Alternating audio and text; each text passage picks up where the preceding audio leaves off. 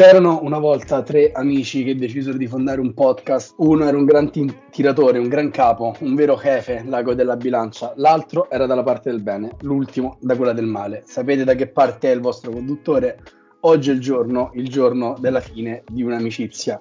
Benvenuti, benvenuti all'undicesima puntata della terza stagione di Benvenuti nella Madness, nonché l'ultima di sempre, perché non c'è domani, dopo venerdì Ciao tu, Alfonso, mio ex compare Fontana.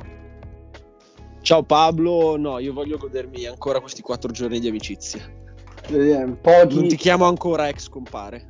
Pochi buoni ma intensi, vedremo, vedremo cosa succederà. Ciao Efe, unico faro che risplende in questa puntata. Ciao Pablito, ciao Pot, mi sto già preparando a fare da tramite. Ah Pablo, eh, Ricky, di a Pablo che Pot gli ha detto. Pot, di, digli che... Ecco, questo sarò io tra 5-6 giorni. Esattamente, esattamente. Quello che Eric Masselman ci aveva tolto qualche mese fa, la Big East Big 12 Challenge, ci ridà sotto forma di Kansas Yukon venerdì numero rispettivamente numero 5 e numero 4 della nuova AP Poll ma ora entriamo nel serio della puntata perché veniamo da una grandissima settimana di college basket in cui abbiamo una nuova numero 1 ahimè è Purdue ma no fi- Pablito no no assolutamente no, no. Che fa dove vuoi. cioè veniamo da un grande weekend di college football. Beh, vero. Cioè, Ryan Day è una pippa possiamo dire lo diciamo? Ah, ma allora, a parte che non ho ancora visto eh, la partita intera, ma mi sa di sì, perché ho letto critiche abbastanza pesanti. Vabbè, McCord, il quarterback di Ohio State, non è il solito quarterback di Ohio State, eh, però a un certo punto di vista è l'undicesima partita dell'anno, te ne devi rendere conto e non puoi preparare una partita come se McCord fosse CJ Stroud, mm. ok? Premettendo che ha perso anche con CJ Stroud, eh, Ryan Day. E poi c'è una roba meravigliosa. Eh, la mo- Iron Ball dal kick 6? Ma cioè, l'Iron Ball era l'ultima parte perché è qualcosa su cui spendere. E dopodiché la Mountain West. E non so se riuscite al volo a recuperare qual è il championship, però praticamente quest'anno hanno deciso di togliere le division, quindi non sarebbe stato più un uh, nord contro sud, ma tra le prime due.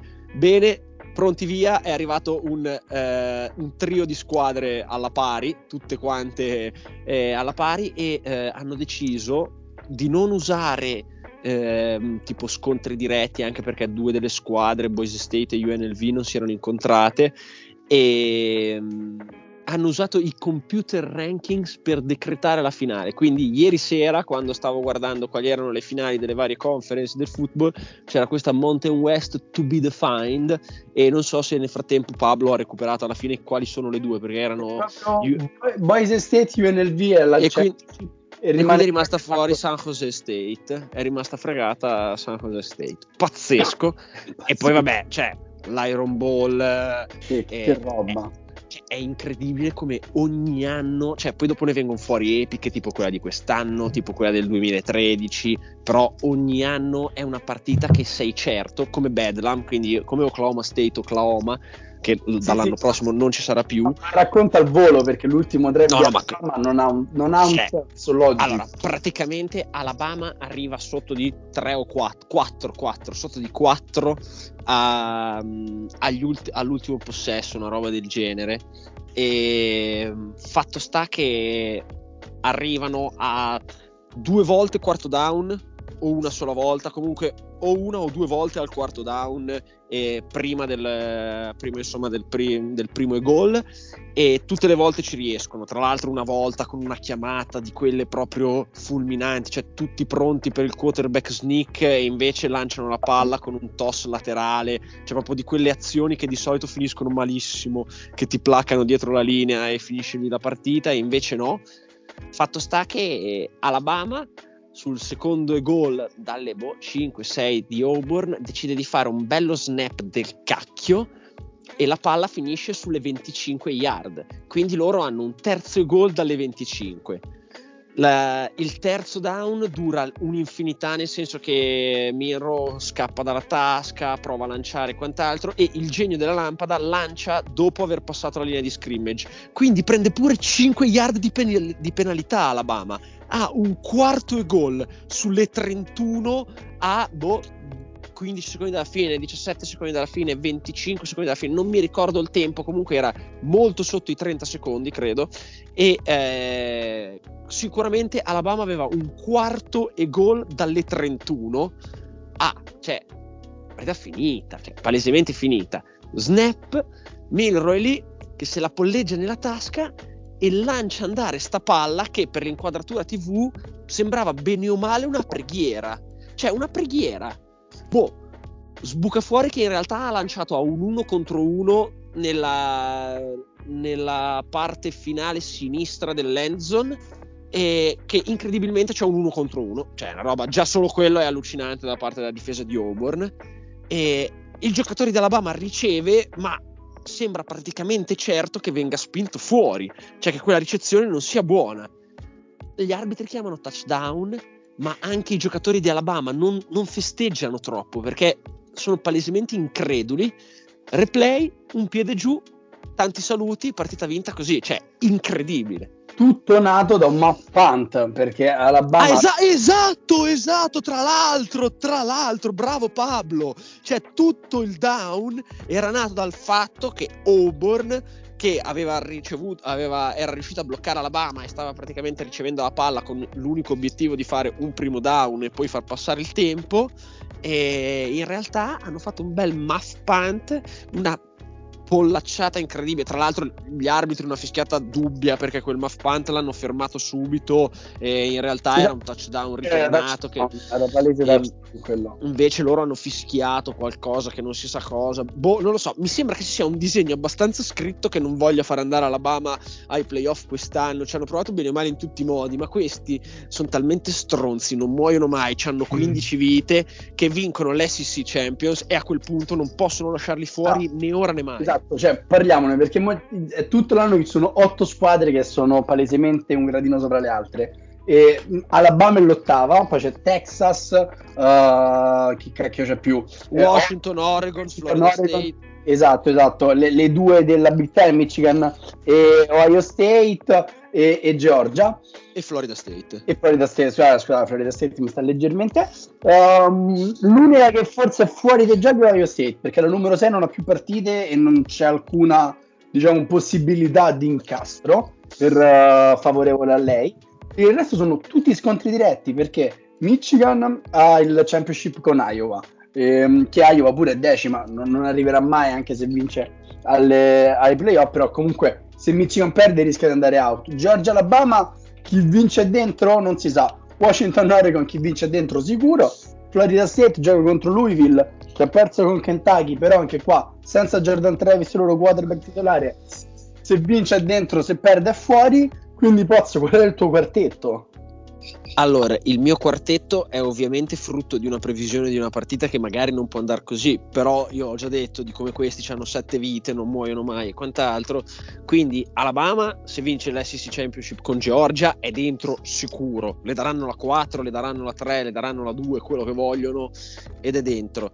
Per cui visto che sono dei maiali, quelli del CFP sono dei maiali, il mio quartetto è il seguente: Georgia, Michigan, Alabama e Texas. Perché loro è tutto l'anno che tengono Texas davanti ad Alabama per quello scontro diretto e Texas alla fine eh, il Big 12 Championship lo vincerà. In quel momento cioè, faranno, faranno la vaccata di lasciare fuori Washington. Secondo me, perché a quel punto non possono tenere fuori Alabama e per come è andato tutto l'anno, non possono tenere fuori Texas, perché Texas vince e viene scavalcata da Alabama. È vero Però Washington che... sarebbe imbattuta.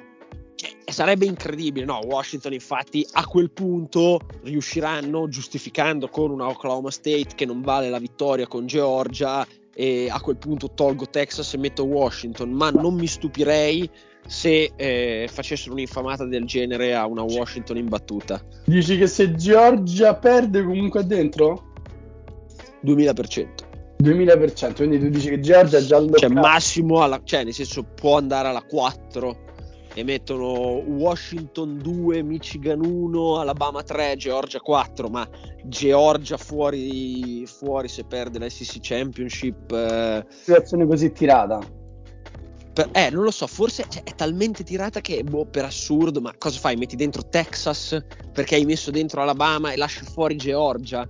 Ah, può, anche, può essere tutto, eh. C'è anche Florida State che se vince in battuta, quindi non si sa, è un grande, un grande cioè, eh, eh, sì, è grande stagione, ultima stagione dei playoff a quattro squadre. Infatti, e, questo esatto, altro discorso che possiamo aprire con Ricky, che 4 è proprio il numero sbagliato, però detta tra di noi, se Georgia vince il championship, cioè questo era il classico anno da Georgia-Michigan e le, le altre si attaccano al cacchio. Cioè, nel senso, se Georgia e Michigan arrivano in battute, alla fine sti playoff a 4 non è. Cioè, 4 è il numero sbagliato. E ormai l'abbiamo capito. Cioè, tu, tu Ma... dici la classica stagione da, da, com- da due, da due, da due. Cioè, nel senso, alla fine, cioè, anche i playoff a 8, e, cioè, secondo me, e poi dopo chiedo a Ricky, eh, rischiano di snaturare tra virgolette la natura ne, di questo sport perché ra- secondo me è molto più difficile nel football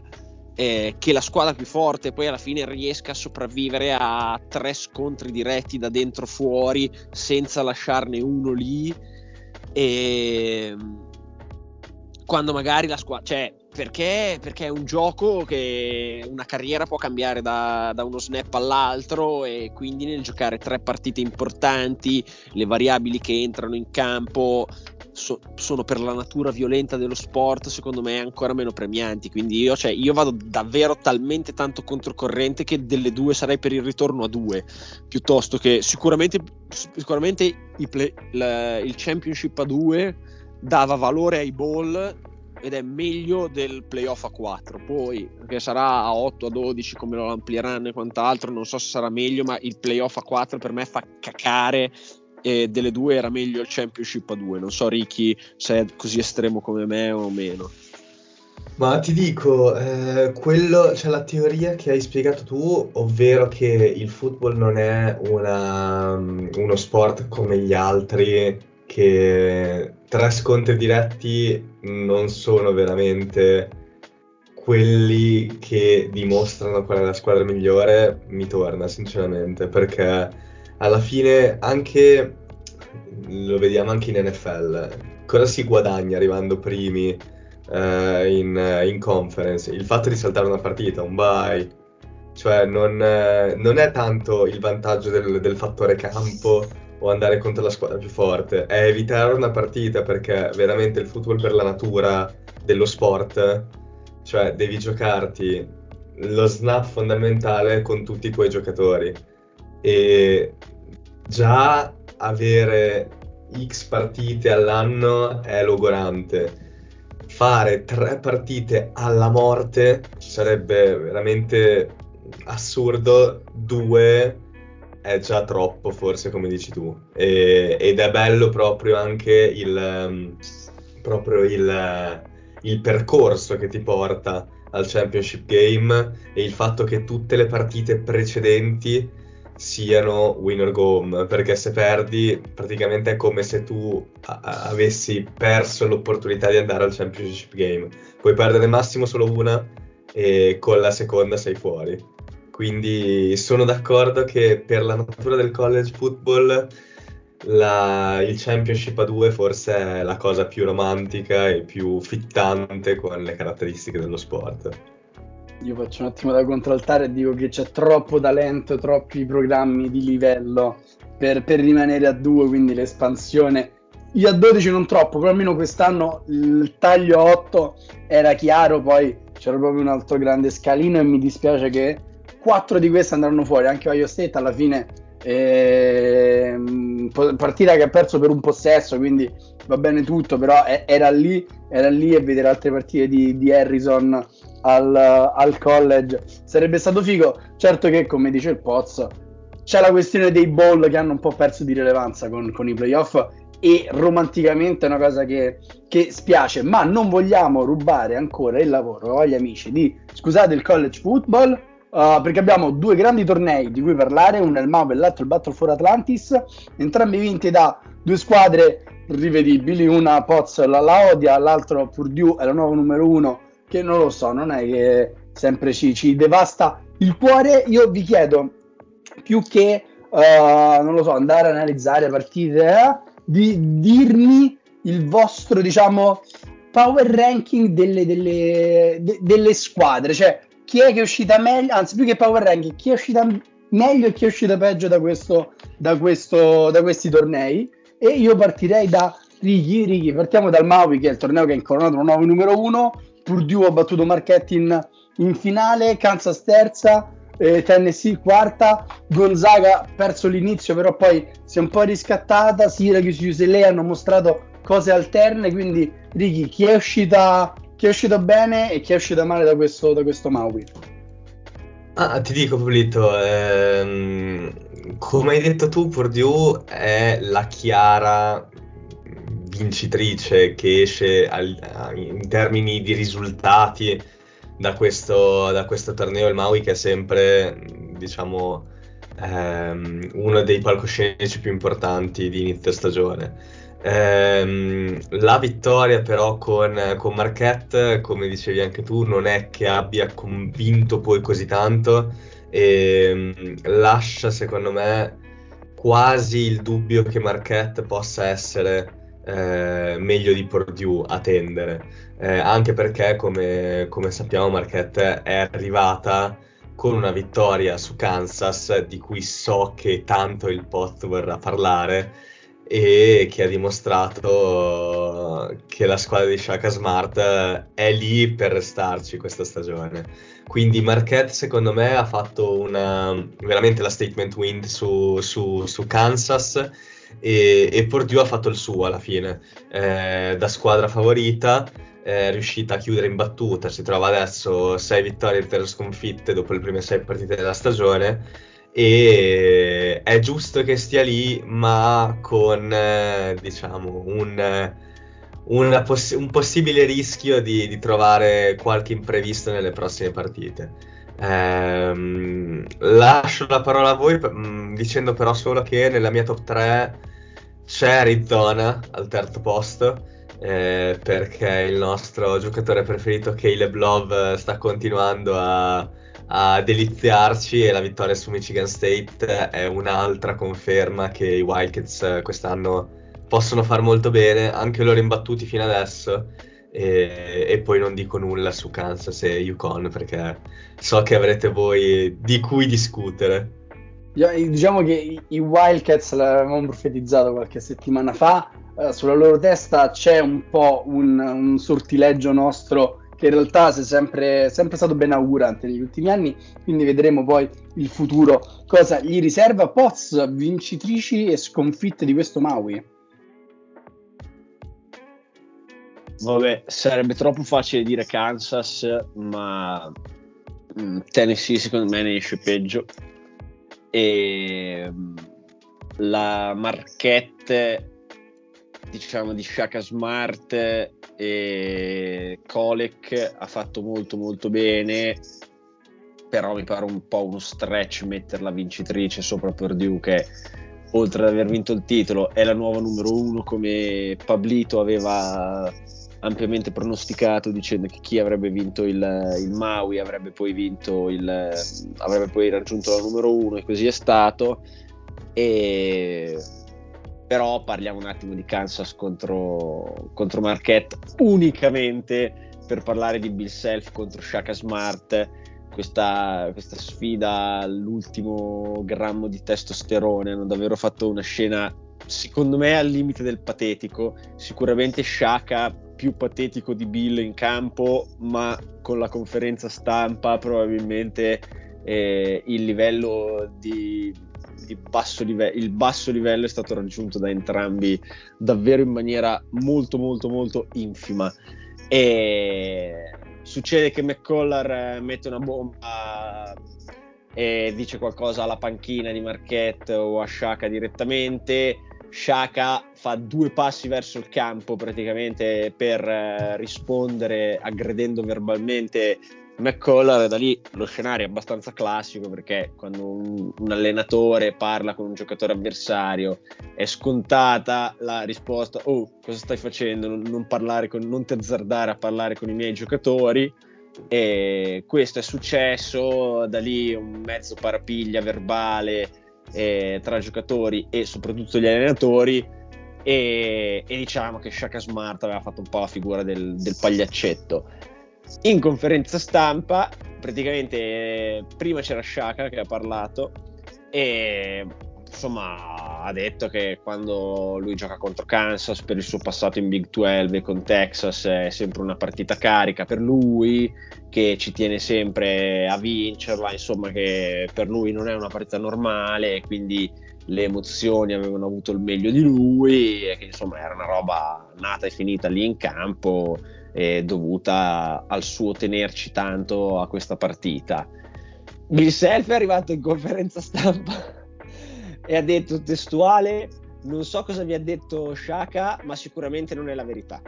Questo è stato insomma Shaka aveva provato a sia prendersi responsabilità che a far passare la cosa in sordina invece Bill Self è arrivato a gamba tesa in, in, conferenza stampa dando del bugiardo a Shaka senza aver sentito, a, ammettendo proprio dicendo non so cosa vi abbia detto e probabilmente non immaginava che Shaka avesse fatto una sorta di mea culpa eh, e avesse detto che la cosa era nata e finita lì e probabilmente si aspettava che Shaka avesse rincarato la dose e ha fatto lui eh, un po' diciamo se in campo era, era, sembrato quello più maturo ha fatto la figura del ragazzino innervosito e arrabbiato per eh, insomma anche un po' la figura da sore user da, da perdente un po' che non sa perdere No, l'unica cosa che ho da dire su questa diatriba è Shaka Smart, Anelli 0, Bill Self, Anelli 2 quindi Shaka può ritornare a parlare quando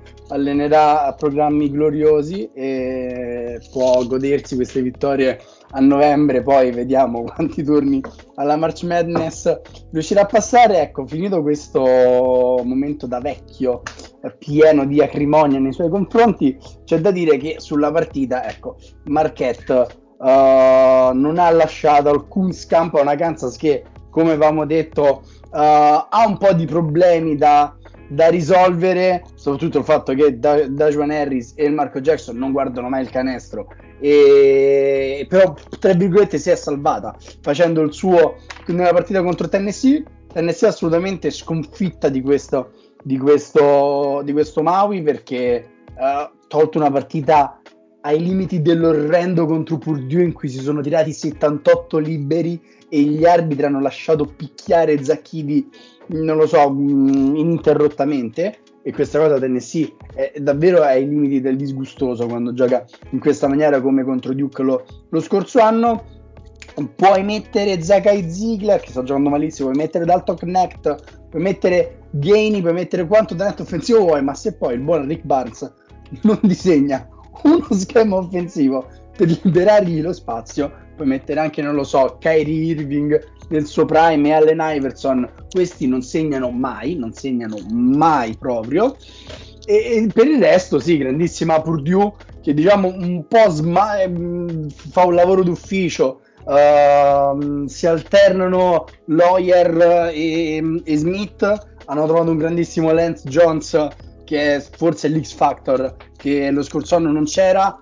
Zacchidi, Zacchidi non ha neanche messo la quarta in questo, in questo, torneo e ha fatto, non lo so, 22 più 12 di media eh, e due stoppate di media, cioè non ha neanche ingranato troppo, ha tirato male i liberi, ha tirato male dal campo e comunque ha fatto 22 più 12, quindi secondo me in questa settimana un po' ricalibriamo il, il discorso sul National Player of the Year, se magari si pensava che Hunter Dickinson con quella grande performance contro Kentucky, ne ha ripetuta un'altra contro Tennessee da 17 più 20. Se pensavamo che Hunter Dickinson potesse impensierirlo, ecco, Zacchini giocando davvero a marce basse ha, um, ha dominato, letteralmente dominato e Purdue ha dalla sua una, un'arma immarcabile per, per la pallacanestro eh, collegiale e Marquette bene, Marquette molto bene e trovando risorse soprattutto nella partita contro Kansas un po' da chiunque classica partita da, da novembre, nel senso che la peggiore partita di Marquette è stata contro UCLA partita che non meritavano di vincere, ma che vincono con una tripla a 30 secondi dalla fine. Da lì prova eccezionale contro Kansas. E c'è da dire che eh, la, il diverbio di cui parlava Pozzi è stato spartiacque per la partita perché Kansas giocando male eh, con quella tripla di McCuller era arrivata a meno 5 tirando tipo 1 su 8 ai liberi quindi teoricamente tirando in maniera umana sarebbe stato anche davanti da lì si pensava che Scintilla della squadra esperta uh, ritorna su e si gioca la partita da numero uno in K e da numero uno e da squadra fortissima uh, qual è? Invece no, Kansas si affossa, uh, Marquette prende il largo, inizio secondo tempo Kansas prova un po' a risalire la china, due triple di Ben Gold, stretch 5 che gioca 8 minuti di media e che tira col 28% da 3 due bombe, due possessi, partita finita e arrivederci e, e, e grazie in questo Maui particolare che ha visto giocare ad Honolulu, come dicevamo settimana scorsa, e non alla Yahana Center.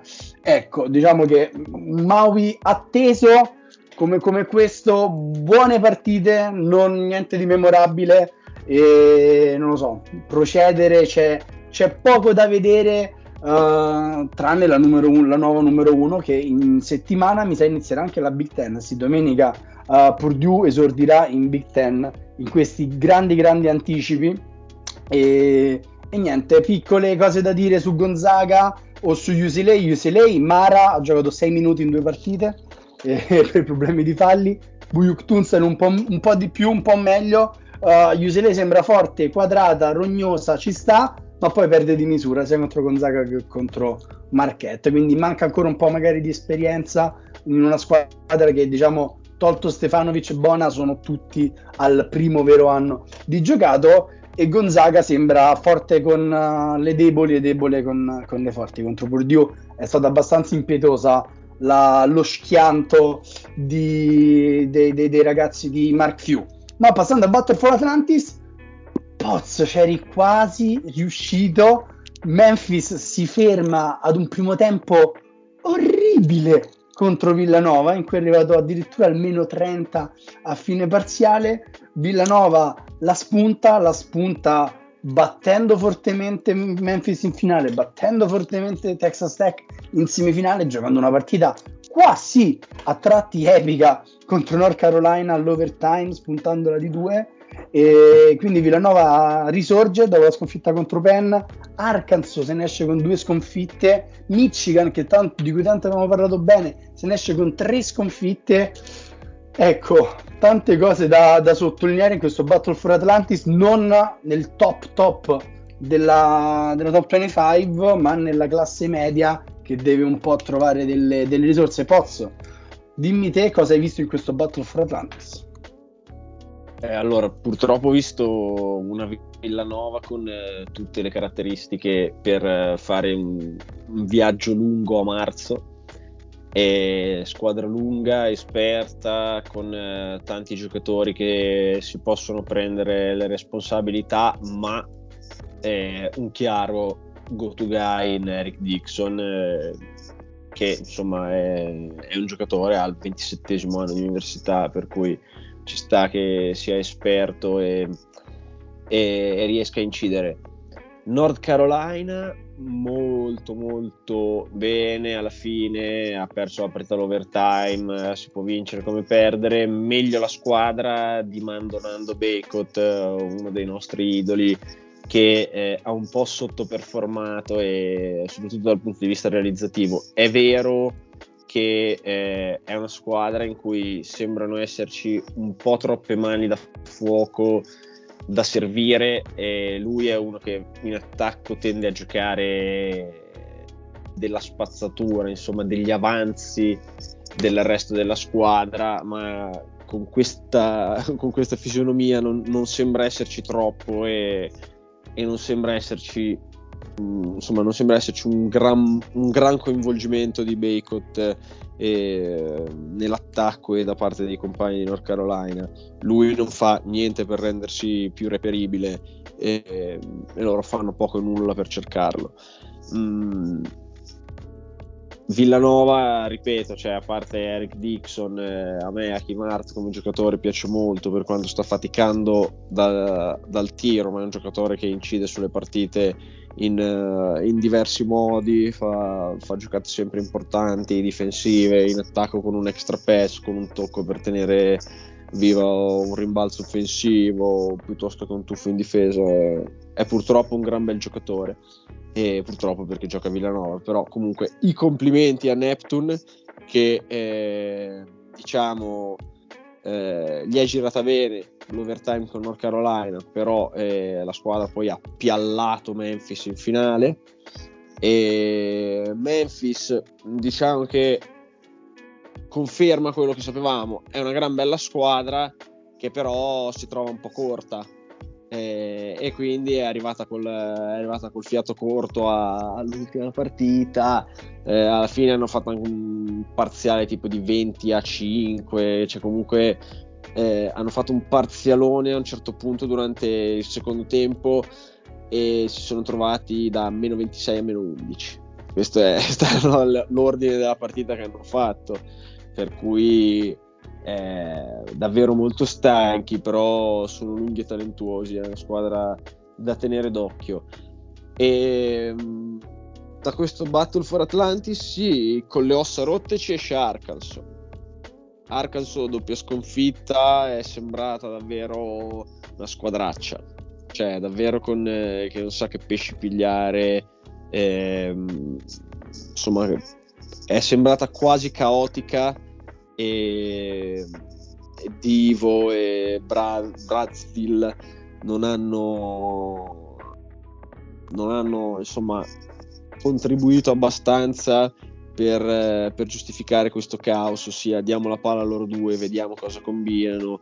E, sì, Arkansas un po' con le ossa rotte, però non mi stupirei neanche perché il talento c'è, l'atletismo c'è e di vederla ai piani alti poi dell'SC una volta che iniziano a giocare in conference e, e lì secondo me si vede molto quanto è bravo Masselman, cioè il fatto che è un allenatore comunque di livello molto molto alto, sarà anche un bravo recruiter, ma è un grande allenatore di Xendo e quindi poi dopo quando le squadre le conosce, riesce a preparare le partite in un determinato modo, eh, è davvero una brutta bestia. E basta, cioè se no monopolizzo questa conversazione, quindi cedo la parola a Ricky o a Pablo, fate come Vai Ricky, Ricky, il tuo Battle for Atlantis.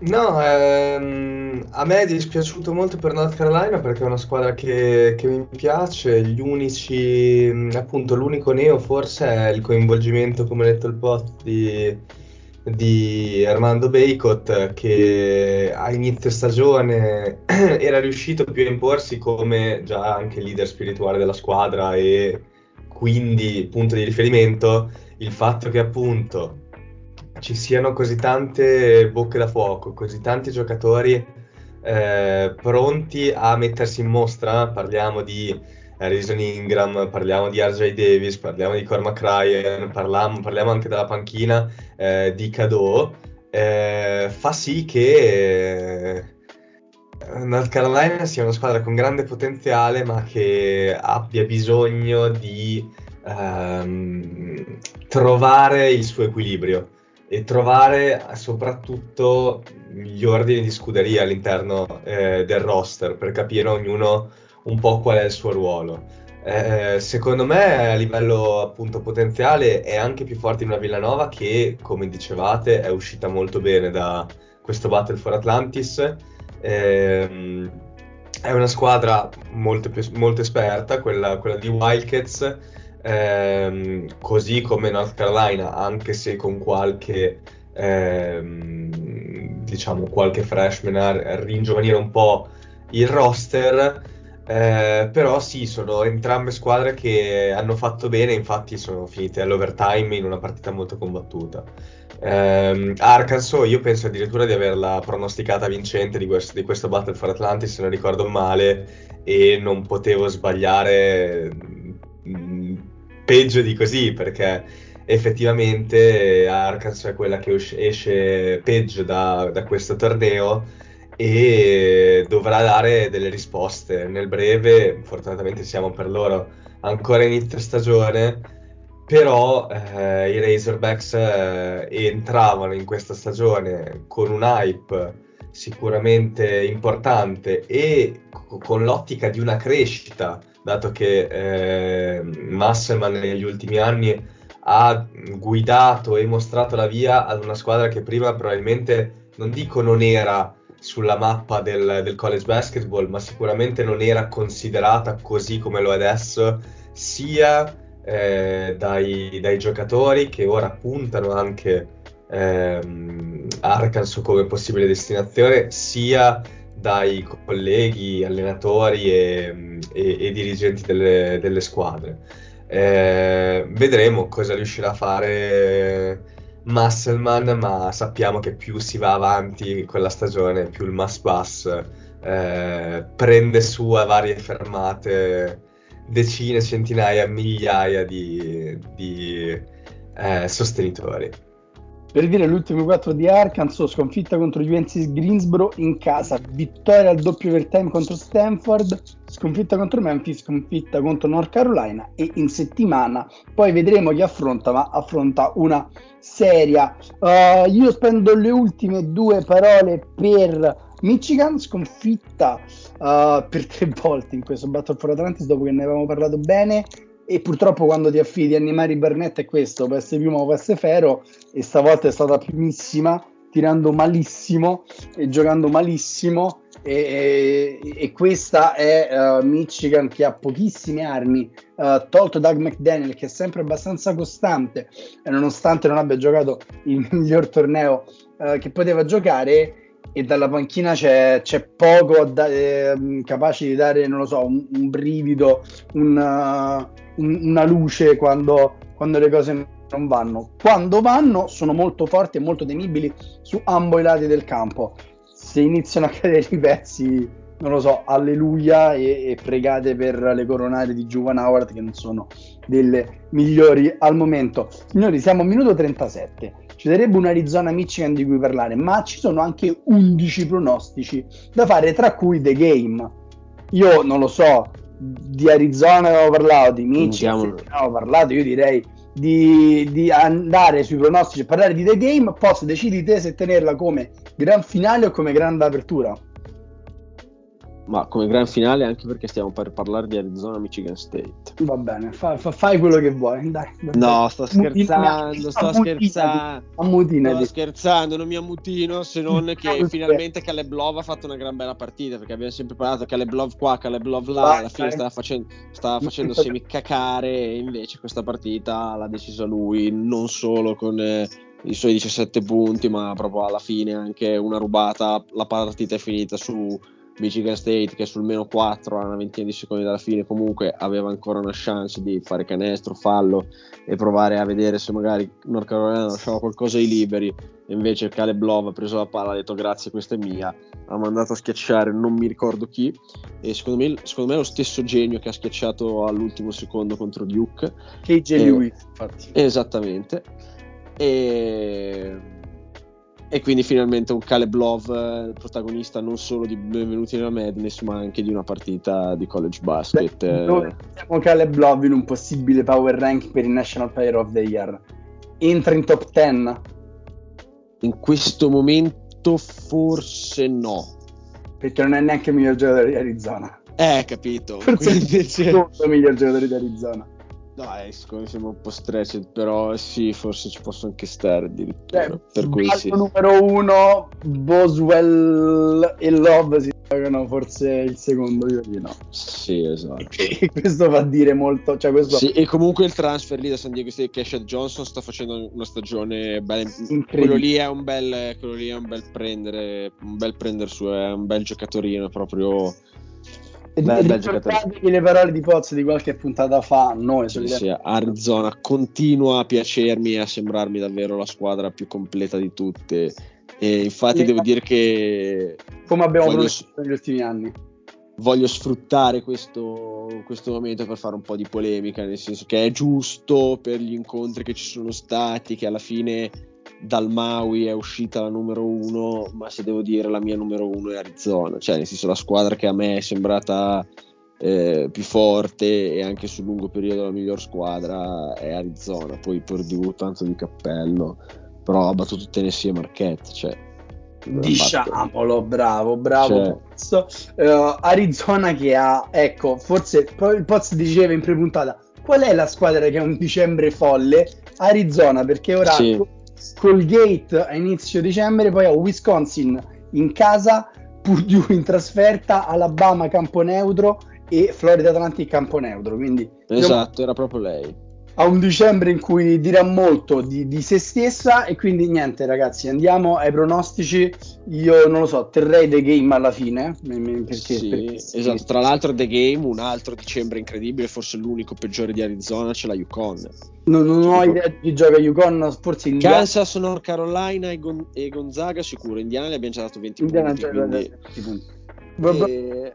diciamo sì. hai una mozione a tuo favore sì, è davvero un dicembre. Dan ha voluto vedere, ha, voluto, ha detto: va, vediamo se con questa squadra si può fare il repeat. Cerchiamo di capirlo subito. Perché aspettare marzo? Vediamo a dicembre. Perché è chiaro che se si esce imbattuti da sto filotto, vabbè, cioè, consegniamo già la retina il cioè, titolo ai prossimi sì, possiamo, possiamo, non fare la March Madness. Esatto, esatto, esatto, esattamente. Quindi partiamo con il primo scontro della uh, ACC Sec Challenge martedì notte una e mezza, numero 8 Miami contro numero 12 Kentucky. Ora vi recupero al volissimo dove si gioca, che è una discriminante uh, giustissima, ovvero alla rapparina di Kentucky. Signori, chi vince? Kentucky o Miami, Poz? Questa mi mette molto in difficoltà come pronostico. Cioè, e ripetimi un attimo chi gioca in casa perché sarà il mio pronostico. Kentucky in Kentucky. casa. Eh, Kentucky che mi convince, cioè mi sarebbe molto più piaciuto che fosse a Miami per dire con più convinzione Miami. E dico Kentucky, ma, dico Kentucky, ma non con troppa convinzione. Ricky. Anch'io dico Kentucky, eh, in questo inizio di stagione non hanno brillato, tra l'altro eh, non mi ricordo in quale sconfitta, probabilmente quella contro Kansas, mi ricordo di un, uh, di un uh, Wagner da 1 su 1000 dal campo, eh, e quindi diciamo dipende chiaramente da, dalla produzione dei, dei suoi freshman Uh, spero comunque che, che, Kentucky ritorni ad essere la Kentucky che potenzialmente può essere. Ah, secondo me Miami è perfetta per lo scalpo di Kentucky, cioè, eh, Kentucky secondo me è un accoppiamento favorevole perché anche Miami è bassina, gli piace correre tutto quanto, ma io vado controcorrente perché Miami è una squadra di di, di, vecchie volpi che secondo me potrebbero dare fastidio a questi giovanissimi. Diciamo che concordo un po' con voi, anch'io vedo un po' Kentucky davanti, ma mi gioco un upset anche se nominalmente non è un upset perché Miami è la numero 8. Quindi io vado con Miami, vedo con Kentucky sotto col prossimo pronostico una e un quarto di mercoledì. Tennessee, North Carolina al scusate che lo controllo al Dean Smith Center, quindi North Carolina in casa. Uh, Ricky. Dico North Carolina anche per l'odio nei confronti dei Volunteers. L'odio eh, è un gran film e, e funziona sempre nei momenti uh, in cui c'è Tennessee di mezzo, quindi anch'io vado con North Carolina. Ma sono tutti così i pronostici, cioè nel senso... Guarda, le partite tutte, devono ancora arrivare. Sono tutte partite che sono impossibili da pronosticare. Sì, sì, cioè, settimana devastante questa. Guarda, cioè, faccio una giocata proprio sporca questa. Tipo, sono, sono già dietro due a Ricky nei pronostici, quindi mi gioco UNC solo per non, non rischiare di essere tradito da Tennessee, ma cioè, abbiamo fatto un filotto di UNC, quindi l'abbiamo condannati sicuramente alla sconfitta. Tennessee per direbbe la terza partita di fila contro squadra del ranking è un po' una, una una pietra tombale per l'ambizione di questa squadra che solo nelle prime settimane aveva convinto, stesso orario, stesso giorno, uh, Texas AM e Virginia in casa di Virginia. stavolta parto io, Texas A&M numero 14, ma io mi fido di, di, di Bennett che in casa, partita importante, piazza il primo colpo della stagione e, e fa l'upset. Pozza. No, io Buzz non mi ha ancora tradito. Va bene, va bene. Ci posso stare. Ricky.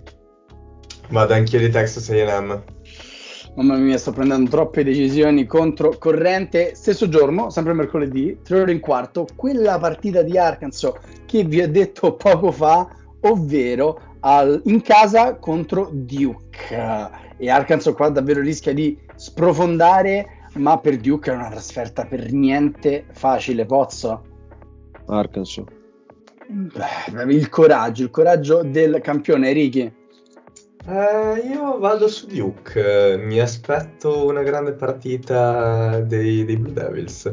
una statement win quando campo, campo difficile in trasferta, squadra arrabbiata, dici che vince Shire. Non lo so, io mi, mi- mi- aspetto un colpo di rene di Arkansas, ma vince Duke. Questa è la mia, è la mia, è la mia, è il mio pronostico. Venerdì ci sarebbe una cosa. Al momento ce l'ho da parte perché arriva dopo. E arriviamo a sabato 18 e 30 il derby del Wisconsin, una delle partite più brutte, con le squadre meno sexy di sempre, marchiate Wisconsin, se lo pronostichiamo perché sì, è una delle rivalità che ci piace, ma non lo so, qualcuno davvero vede Wisconsin fare qualcosa di interessante quest'anno? At Wisconsin? Uh, aspettate che controllo subito, ora devo aprire un'altra cosa. Non lo so, parlate di Wisconsin mentre io recupero il No, ma perché, cioè, senso, ma, ma perché, mi devi- perché dobbiamo fare questa cosa? E Cioè, anche fare un rutto al posto di questo. no, sì, non è davvero nulla di interessante. Cioè, proprio zero di cui parlare. È stata No, piallata da una. Eh, Aspettate, ci sono, ci sono a, in casa di Wisconsin, sì. Vabbè, non penso che cambi il giudizio di nessuno, ma... però Esatto. io dico Eh, Marchetta. per dovere di cronaca direi Ricky, ci accodiamo con Guarda, ci ci avevo pensato di fare la follia, ma oggettivamente andiamo con Marchetto. non, non si può fare, non si può fare, quindi prossimo pronostico da fare è Syracuse Virginia, perché questo weekend, signori, iniziano le conference, ACC e Big Ten anticipano praticamente a dicembre i primi scontri e quindi si, apre, si aprono le danze delle conference eh, sempre in casa di Virginia, eh, in una Syracuse che è uscita con le ossa rotte, anche lei dal Mao e soprattutto con i ferri scheggiati, io dico che anche qua vince Virginia perché Syracuse in attacco i tre esterni tirano davvero davvero male, quindi io vado con i Cavaliers. Ricky, Sì, anch'io mi sa che vado con Virginia, nonostante non sia storicamente una mia squadra favorita. Eh, sì, Syracuse, eh, perlomeno non, non ho visto la partita, ma leggendo un po' qua e là sembra che non abbia fatto una grande impressione al Maui e quindi eh, direi che andiamo con Virginia. Pozzi Pozzi. Vabbè, io darei tipo due sconfitte in casa a Virginia nella stessa settimana, quindi cioè, Virginia anch'io, ma soprattutto sì, alla fine in casa, Tony Bennett, ICC, eh, sì, Syracuse eh, non è uscita granché bene, non aveva fatto una brutta partita all'inizio con Tennessee, però poi dopo nel finale è proprio emerso un... eh, un talento minore, cioè hanno, hanno però Mintz che può accendersi in qualsiasi momento, quindi ehm, a Virginia le partite sono a basso punteggio, se trovi un Giuda Mintz che fa 14 gli ultimi 6 minuti, eh, magari fa il colpaccio, però non credo, quindi dico Però- Virginia. Non credi? Sabato 4 di notte, campo neutro, Las Vegas, Gonzaga, USC. Io qua lo chiamo USC. Poz, Gonzaga. Ricky, Io vado di Gonzaga. Ok, madonna, io sto prendendo troppe decisioni discordanti, signori. Uh, non si sa ancora l'orario perché non l'hanno messo, ma Michigan-Oregon, partita che non ha alcun senso perché le due squadre sono orrende. Si gioca ad Oregon, ma la volevo mettere in nome dei bei vecchi tempi. Chi vince, Poz? Madonna mia, è, Stiamo è davvero schifo. Cioè, Cioè, ti- per dire che ad Oregon mancano sia Dante che Bittle. però giocano in casa contro una Michigan orrenda. Sì, sì. orrenda. Ma noi ci fidiamo di Nimari. Ma da, Michi- Michigan. il folle animale Ricky. Eh, Dai, vado di Oregon io. Spariglio. Io vado per la bomba sul Eugene, no, non è vero, vado co- con Michigan, mi, mi piacicchia un po' di più, secondo me Dana Holtman nel prossimo al ritiro. Andiamo con domenica, domenica c'è un altro di quei bellissimi derby del Midwest perché alle 22 c'è Creighton di cui non abbiamo parlato ma ha preso una randellata epocale contro Colorado State in settimana, ha perso di 20 tirando malissimo, contro Nebraska che è ancora in battuta e niente signori, questa, questa sì che rischia di essere una bella partita. Uh, Poz,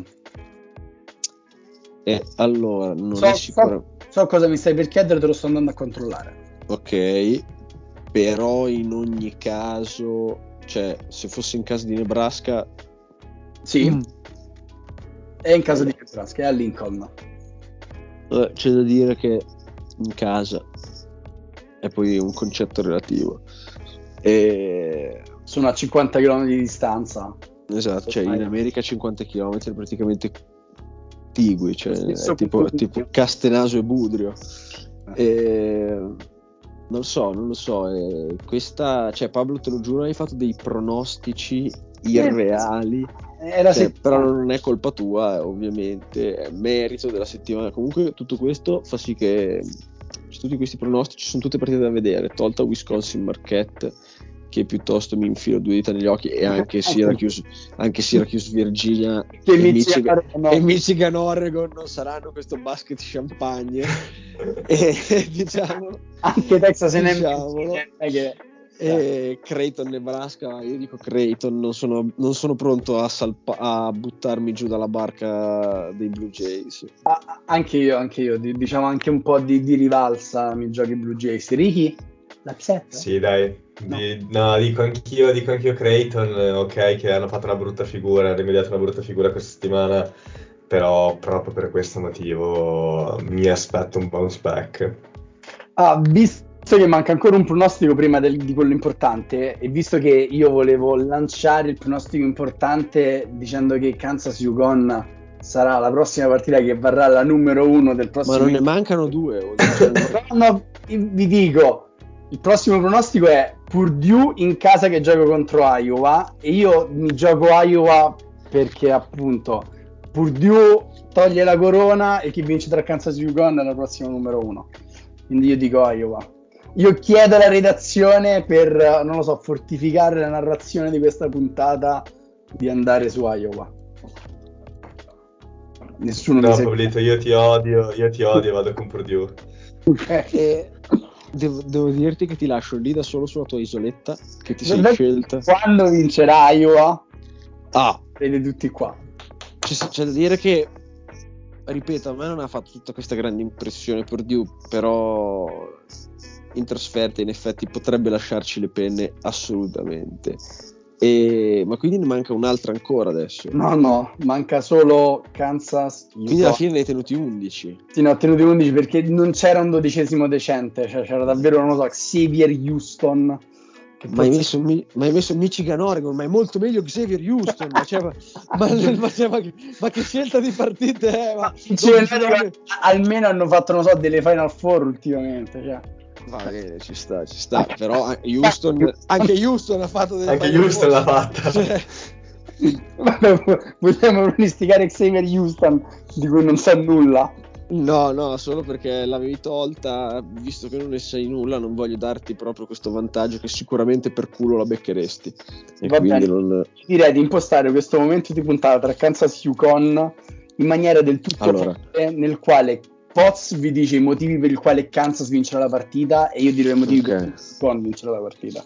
Allora, allora, intanto ci sto, è una bella, è davvero una bella cosa. E mh, comunque no, secondo me la numero uno se perde Purdue è Arizona, però vedremo. Perdono, Eh. perdono contro una squadraccio come- Colgate giocano, perdono con Colgate. Sì, esatto, ce li vedo proprio. E tolto questo, allora Kansas vince perché eh, Dickinson fa fettine Klingan che sembra effettivamente ancora indietro per l'infortunio, sembra un po' impastato e diciamo che per ora i, gli uno contro uno con degli altri lunghi di, di nome li ha persi e li ha persi male. E, ehm, Kansas vincerà perché in casa. E penso che sia un dettaglio non, non da poco, nel senso che campo neutro eh, sarebbe stata tutta un'altra faccenda all'Allen Field House. E Kansas è ferita perché ha perso il numero uno perché non, ha, non è riuscita a fare quella stagione da imbattuta che voleva, eh, che voleva fare perché non è riuscita a diventare una schiacciasassi subito. E, e per evitare che si sedimentino certi, certi dubbi e certi pensieri grigi, ehm, la squadra porterà a casa questo, questo grande e scontato risultato.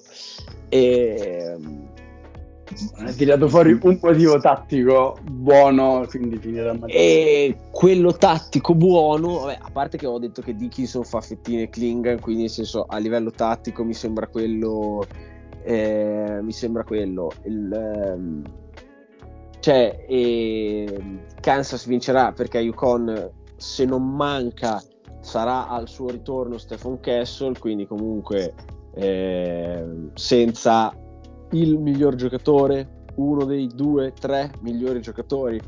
E sicuramente senza... adesso? Eh? Dillo senza ridere. E... No, vabbè, nel senso che cioè Newton sta facendo un anno che non ha nessun tipo di senso. E, ehm, e basta cioè nel senso questi sono i motivi per cui Kansas vincerà e perché alla fine tirerà essendo in casa tirerà con percentuali quantomeno dignitose se non stratosferiche. Mm, va bene va bene. Ora di, di, dillo credendoci no dillo credendoci no no no non ci eh, credo, dillo, no. dillo, credendoci, sì, cioè, dillo credendoci, io credo che Kansas vincerà perché gli arbitri si caccheranno sotto e a un certo punto gliela regaleranno e quindi vincerà, certo. per, il, vincerà per il fattore campo all'Allen Field House. E, e, ed è giusto così, cioè, nel senso, alla fine succede anche questo. Eh, eh, credo che andrà più o meno così, cioè non ti dico che caricheranno di falli Klingan piuttosto che, però Kansas avrà delle percentuali al tiro dignitose, Yukon sarà un po', ci sarà qualcuno un po' spaventato dal momento, credo che Ball, Stewart, quei giocatori lì non siano pronti a fare una, emotivamente e mentalmente una partita in, eh, in, casa di Kansas, quindi cioè, ti dico più i motivi per cui Yukon può perdere che non quelli per cui Kansas può vincere. Questi te li so dire molto molto bene. Kessel che torna dall'infortunio, eh, Newton che fa una delle sue partite in cui per 3-4 minuti si mette la casacca degli avversari, e... Cam Spencer che non fa canestro tanto quanto ne sta facendo adesso e i freshman eh, che un po' abbagliati dall'Allen Field House, Klingan che perde la sfida con Dickinson e né Johnson né Diarra riescono dalla panchina a dare quello spark che invece sono riuscito a dare fino ad adesso. E, ma Yukon, ricordiamo, questo non l'avevamo detto in puntata, mi sembra giusto ricordarlo adesso, che se stanotte vince di più di 10 punti eh, contro una squadraccia, davvero una squadraccia a Stores. E sa- avrà il record per più partite consecutive di non conference vinte di oltre i 10 punti perché ovviamente si torna New indietro su, contro New Hampshire stanotte si torna indietro alla March Madness dell'anno scorso e eh, sarebbero non alla March Madness all'anno scorso in cui Yukon ha fatto una non conference tutta imbattuta e tutta con vittorie sopra i 15 punti e adesso è pari a North Carolina 2008 con 23 e eh, se vince stanotte con New Hampshire avrà il record 24 e lì si fermerà perché a Kansas non solo, non solo non vincerà di 10 ma non vincerà questi sono i motivi, cioè io ho capito ti posso dire i motivi per cui Yukon perde ma non eh, i motivi per cui Kansas vince cioè, devo dirti che. Io ti dico so.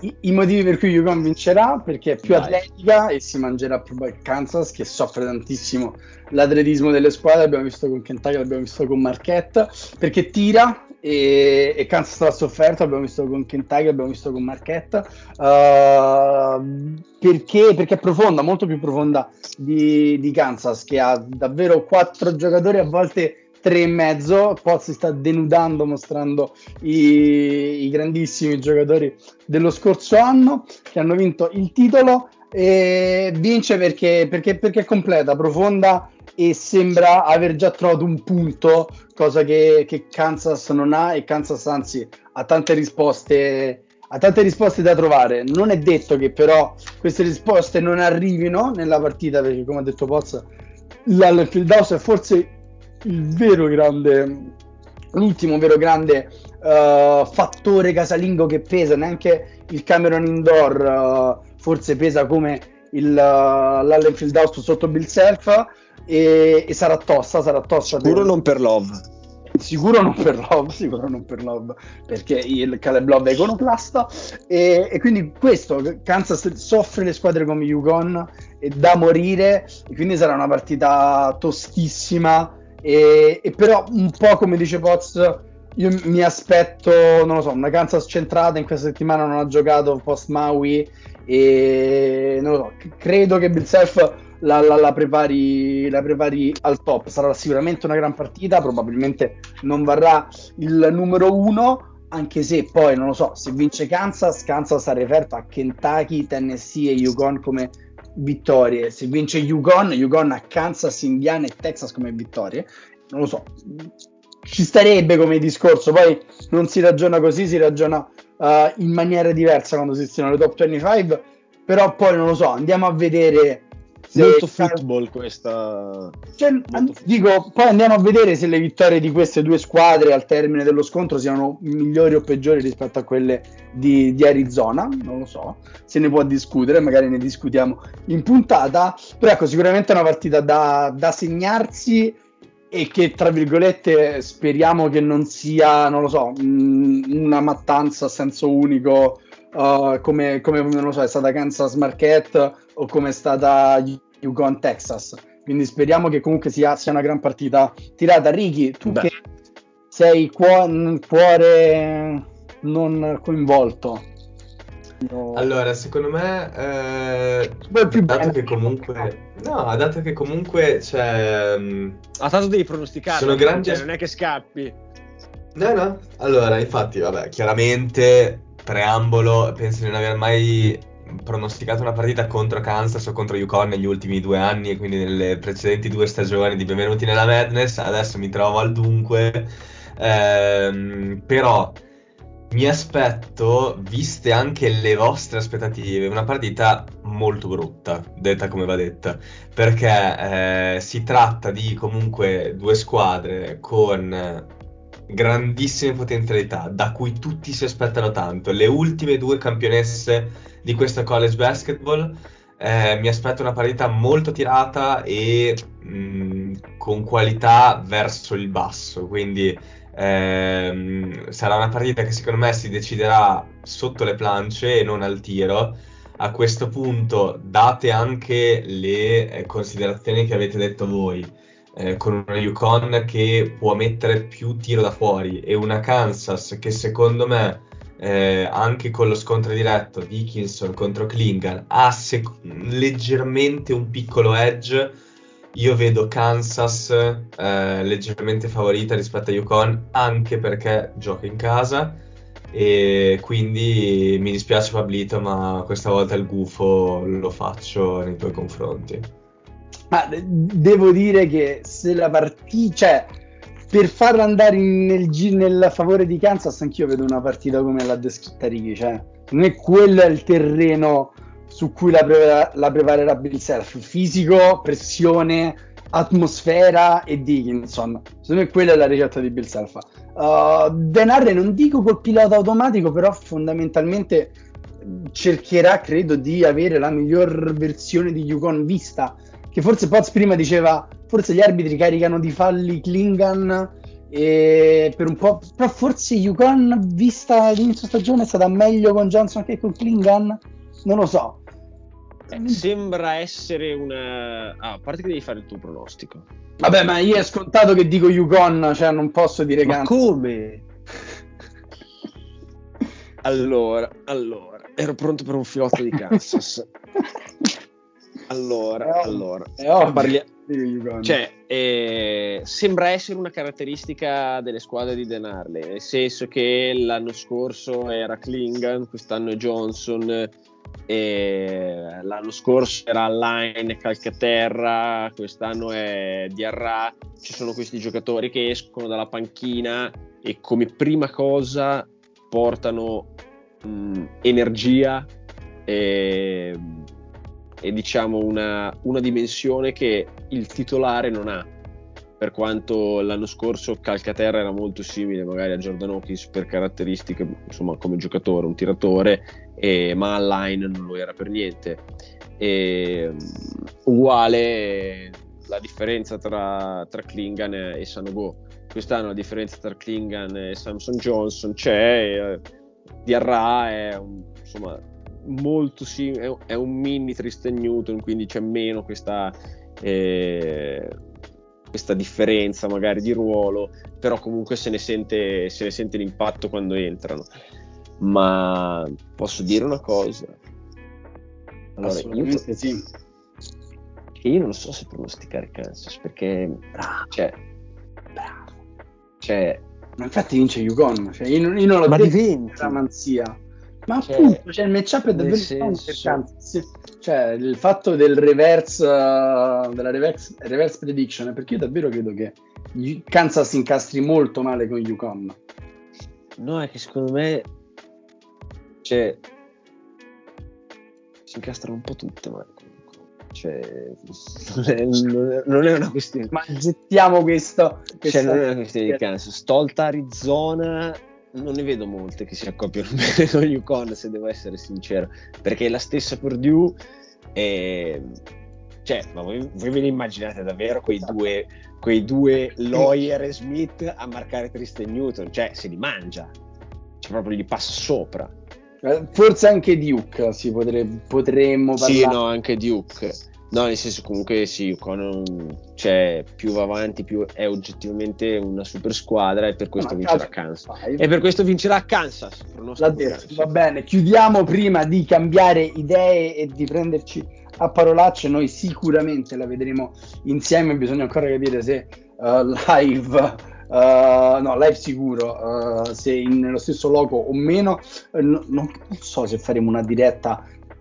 Credo che ci banno, forse ci arresti la polizia postale se facciamo una diretta. Se, se si può fare una diretta eh, tramite insomma le piattaforme che utilizziamo, magari le azzardiamo anche solo per avere una registrazione poi da pubblicare il giorno dopo, che ci frega, cioè nel senso quello che registriamo lo, lo possiamo anche registrare live, sarebbe molto insomma se potessimo eh, vederla insieme come avevamo progettato e avevamo fatto i biglietti e ci, ci starebbe, se no, insomma, ce la godremo comunque, comunque insieme, anche se magari eh, tramite l'uso di tecnologia.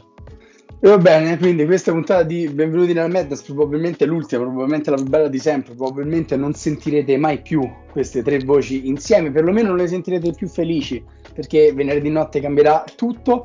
Vi, vi do il saluto, vi ringrazio per questi tre splendidi anni, è stata un'avventura meravigliosa. e, e niente, dal profondo del mio cuore vi ringrazio ogni singolo ascoltatore che ci ha dedicato del tempo. Uh, commoventi, sono sempre commoventi i finali, i finali di stagione, lasciano sempre un po' di scorie. Ricordatevi che uh, anche se le puntate non usciranno più, benvenuti nella Madness, lo potete trovare su Twitter, Instagram e TikTok. Benvenuti nella Madness, Gmail è la nostra mail di riferimento. Ricky sicuramente è la persona che affronterà questa settimana con più tranquillità. Ciao Ricky. Ciao Pablito, ciao Post e mi dispiace che benvenuti nella Madness vada a morire perché un, un podcast a due con una spalla che ne sa così poco come me purtroppo non potrebbe andare avanti, quindi mi dispiace, è stato un bel ride, ma ci vediamo in, un altro, in altre occasioni. The road ends here. Ciao, Sì, parte- Poz, è stato bello.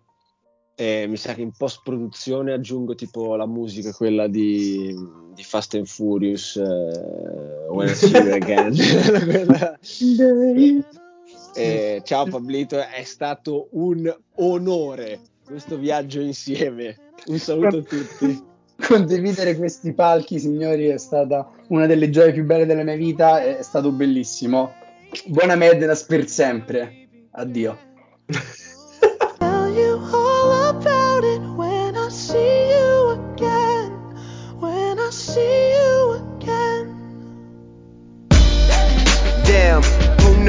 All the planes we flew, good things we've been through. That I'll be standing right here talking to you about another path. I know we love to hit the road and laugh, but something told me that it wouldn't last. Had to switch up, look at things different, see the bigger picture. Those were the days, hard work forever pays. Now I see you in a better place. See you in a better place. Uh. How can we not talk about family when family's all that we got? Everything I would do, you were standing there by my side. And now you gon' be with me for the last ride. It's been a long day without you, my friend. And I'll tell you all about it when I see you